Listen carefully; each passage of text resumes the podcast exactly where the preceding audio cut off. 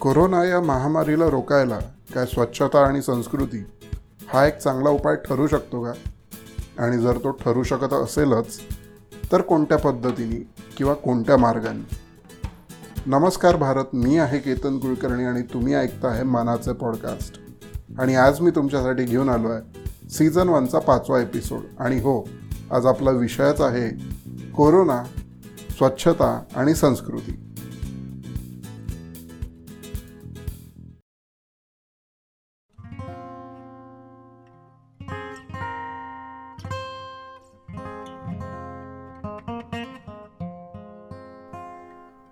सध्याच्या परिस्थितीत संपूर्ण जग एका विषारी अणूच्या दहशतीमध्ये जगत आहे ज्याला कोरोना असं नाव देण्यात आलं पाहायला गेलो तर याचं उगमस्थान आहे.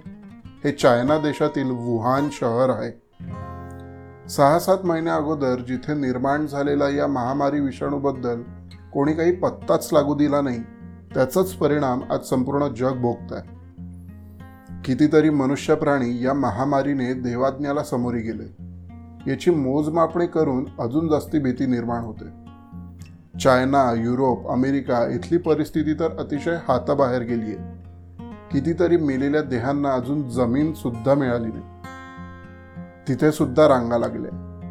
या विषाणूवर अजून तरी काहीही ठोस असा तोडगा किंवा लस सापडली नसल्याने सगळीकडे एकच थयथयाट सुरू आहे. संसर्गजन्य हा विषाणू म्हणून अशा बिकट परिस्थितीत आपल्यालाच जवळच्या माणसाला अगदी गरज असताना सुद्धा त्याच्याजवळ आपण जाऊ शकत नाही प्रत्येक देशाच्या सरकारद्वारे अनेक दिशानिर्देश दिल्या जातात आहे घरातून बाहेर न पडणे दोन देहांमध्ये किमान एक मीटर ते दोन मीटर अंतर हात सतत स्वच्छ धुणे तोंडाला आणि नाकाला झाकून ठेवणे इत्यादी. हा विषाणू तयार झाला आणि झपाट्याने पसरला की त्यावर काही उपाय शोधायला अजून कोणाला पाहिजे तो वेळ मिळालाच नसल्याने रोजचं जनजीवन हे भयभीत असून आपल्या जागीच ठप्प झालंय. प्रत्येकाला स्वतःची ती सतर्कता पाळायची आहे. स्वतःचीच सतर्कता हीच इतरांची आणि आपल्या देशाची सुरक्षा आहे. सर्वात महत्वाचं म्हणजे या विषाणूच्या लागणपासून बचाव करायला जास्तीत जास्त प्रमाणात आपल्या हाताला स्वच्छ करणे हे सल्ले दिला जातात आहे. आणि सध्या हाच एक उत्तम उपाय यावर कारगर ठरतोय. सरकारचे दिशानिर्देश हे म्हणतात की जितक्यात जास्त वेळा एखादा व्यक्ती आपले हात स्वच्छ धुवेल किंवा सॅनिटायझरचा वापर करून हाताला साफ करेल तितकेच त्या व्यक्तीला या विषाणूपासून वाचण्याची शक्यता अधिक आहे. देशातील शहरातील जिल्ह्यातील सार्वजनिक ठिकाण सतत साफ करण्याचे काम स्वच्छता दूत करतात आहे. रस्ते गल्ली मैदान गटार इत्यादी सतत साफ ठेवण्याचा प्रयत्न चालू आहे. बघायला गेलो तर सध्याच्या परिस्थितीत या विषाणूपासून वाचण्याचा उत्तम उपाय म्हणजे स्वच्छता हा आहे. आपल्याला अगदी लहानपणापासून स्वच्छतेबद्दल अनेक गोष्टी घरी शाळेत संस्कार वर्गात शिकवले गेले. त्यात सर्वप्रथम जर काही शिकवलं असेल तर ते म्हणजे आपल्या हाताला आणि पायाला स्वच्छ धुणे. लहानपणापासून आपल्याला सांगितलं गेलं आहे की विषाणू सर्वात जास्त हातावर आणि पायावर असतात. म्हणून त्यांना वेळोवेळी धुवायला हवं. अनेक वेळा आपल्याला आईने किंवा बाबांनी आपल्याला शाळेतून घरी आल्यावर खेळून आल्यावर किंवा कुठूनही बाहेरून आल्यावर आधी आपल्याला हात आणि पाय धुवायची शिस्त लावली होती. त्यामुळे बहुतेक लहानपणीचा बराच काळ हा बिना आजाराचा गेला असावा.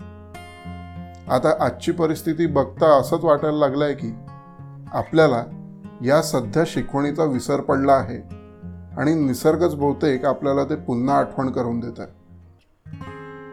स्वच्छता दूत आसपासचा परिसर स्वच्छ ठेवण्यात अगदी तत्पर होऊन काम करतात आहे. हे बघत असताना आजीची एक शिकवण डोळ्यासमोर येते. आपलं घर आणि आसपासचा परिसर स्वच्छ ठेवला की आजार आणि रोगराई पसरत नाही. असं आजी नेहमी सांगायची. आज निसर्ग तिची सुद्धा आठवण करून देतोय. म्हणजेच एकंदर बघायला गेलो तर आपल्या आधीची पिढी किती दूरदृष्टीची होती हे सिद्ध होतं. आणि आपण किती मूर्ख ठरतोय. आज याचं ज्वलंत उदाहरण म्हणजे कोरोना विषाणूचा हा आपल्याला होणारा त्रास. भारत हा अनेक संस्कृतीने भरलेला देश आहे. अनेक धर्म पंथ या देशात आपल्याला पाहायला मिळतात. इथे प्रत्येक देह हा आपापल्या धर्मात वाटला गेला असला तरी काही समान संस्कृतीमुळे जोडला गेलेला आहे. हिंदू धर्माचे लोक मंदिरात जातात. मुसलमान आपल्या मस्जिदीमध्ये तर शीख धार्मिक लोक गुरुद्वारामध्ये. मंदिर मस्जिद गुरुद्वारा किंवा इतर कोणत्याही धार्मिक ठिकाणी अनेक लोक रोज जमतात एकत्र येतात. या एकत्रीकरणामुळे लोकांची एकामेकांशी संपर्क हा येतोच. आणि सरकारचे दिशानिर्देश हेच सांगतात की सध्या कोणाच्या संपर्कात आपण येऊ नये. कारण हा विषाणू संसर्गजन्य आहे. या विविध धर्मांची संस्कृती सुद्धा आपल्याला एकच शिकवण देते. आणि ती म्हणजे स्वच्छतेची. स्वच्छता बाळगली नाही तर रोगराई पसरण्याची शक्यता जास्त असते. आणि लोकसंपर्कात आल्याने ती पसरू सुद्धा शकते. म्हणून मंदिर असो वा मस्जिद किंवा गुरुद्वारा अथवा कोणतेही धार्मिक ठिकाण त्याच्या आत जाण्या अगोदर प्रत्येक दर्शनाला प्रार्थना करण्यासाठी येणाऱ्या देहाला आपले हात आणि पाय धुवायला सांगितला जातो. यामागे बहुतेक एकच कारण असावं की त्या धार्मिक स्थळी अनेक लोक एकमेकांच्या संपर्कात येण्या अगोदर जर आपल्या हातापायावर असलेले विषाणू पाण्यात वाहून देतील तर कोणत्याही प्रकारे रोगराई पसरणार नाही. याच नियमाचे संस्कृतीचे पालन हा प्रत्येक देह आवर्जून अनेक वेळा करतोच. म्हणजे वेगवेगळ्या धर्मांच्या संस्कृतीमध्ये सुद्धा स्वच्छतेवर जोर दिला गेलाय. हस्तांदोलनामुळे सुद्धा दोन देहांचा संपर्क होतो. म्हणून सध्या अनेक देशातील लोक एकमेकांना नमस्कार करतात आहे. ही सुद्धा एक संस्कृतीचीच देण आहे. एकंदर बघायला गेलो तर हे समजून येतं की जर एखाद्या देहाने आपल्या संस्कृतीचं आणि विशेषतः स्वच्छतेचं पालन केलं तर नक्कीच या विषाणूची लागण त्याला आणि इतरांना होणार नाही. आणि हा विषाणू आपले पाय अजून तरी पसरवू शकणार नाही. आपल्या वरिष्ठांनी शिकवलेल्या जुन्या आठ गोष्टींचे पालन करणे आणि संस्कृतीचे जतन करणे हाच उत्तम उपाय या विषाणूचा अंत निश्चित करेल हेच दिसून येतं.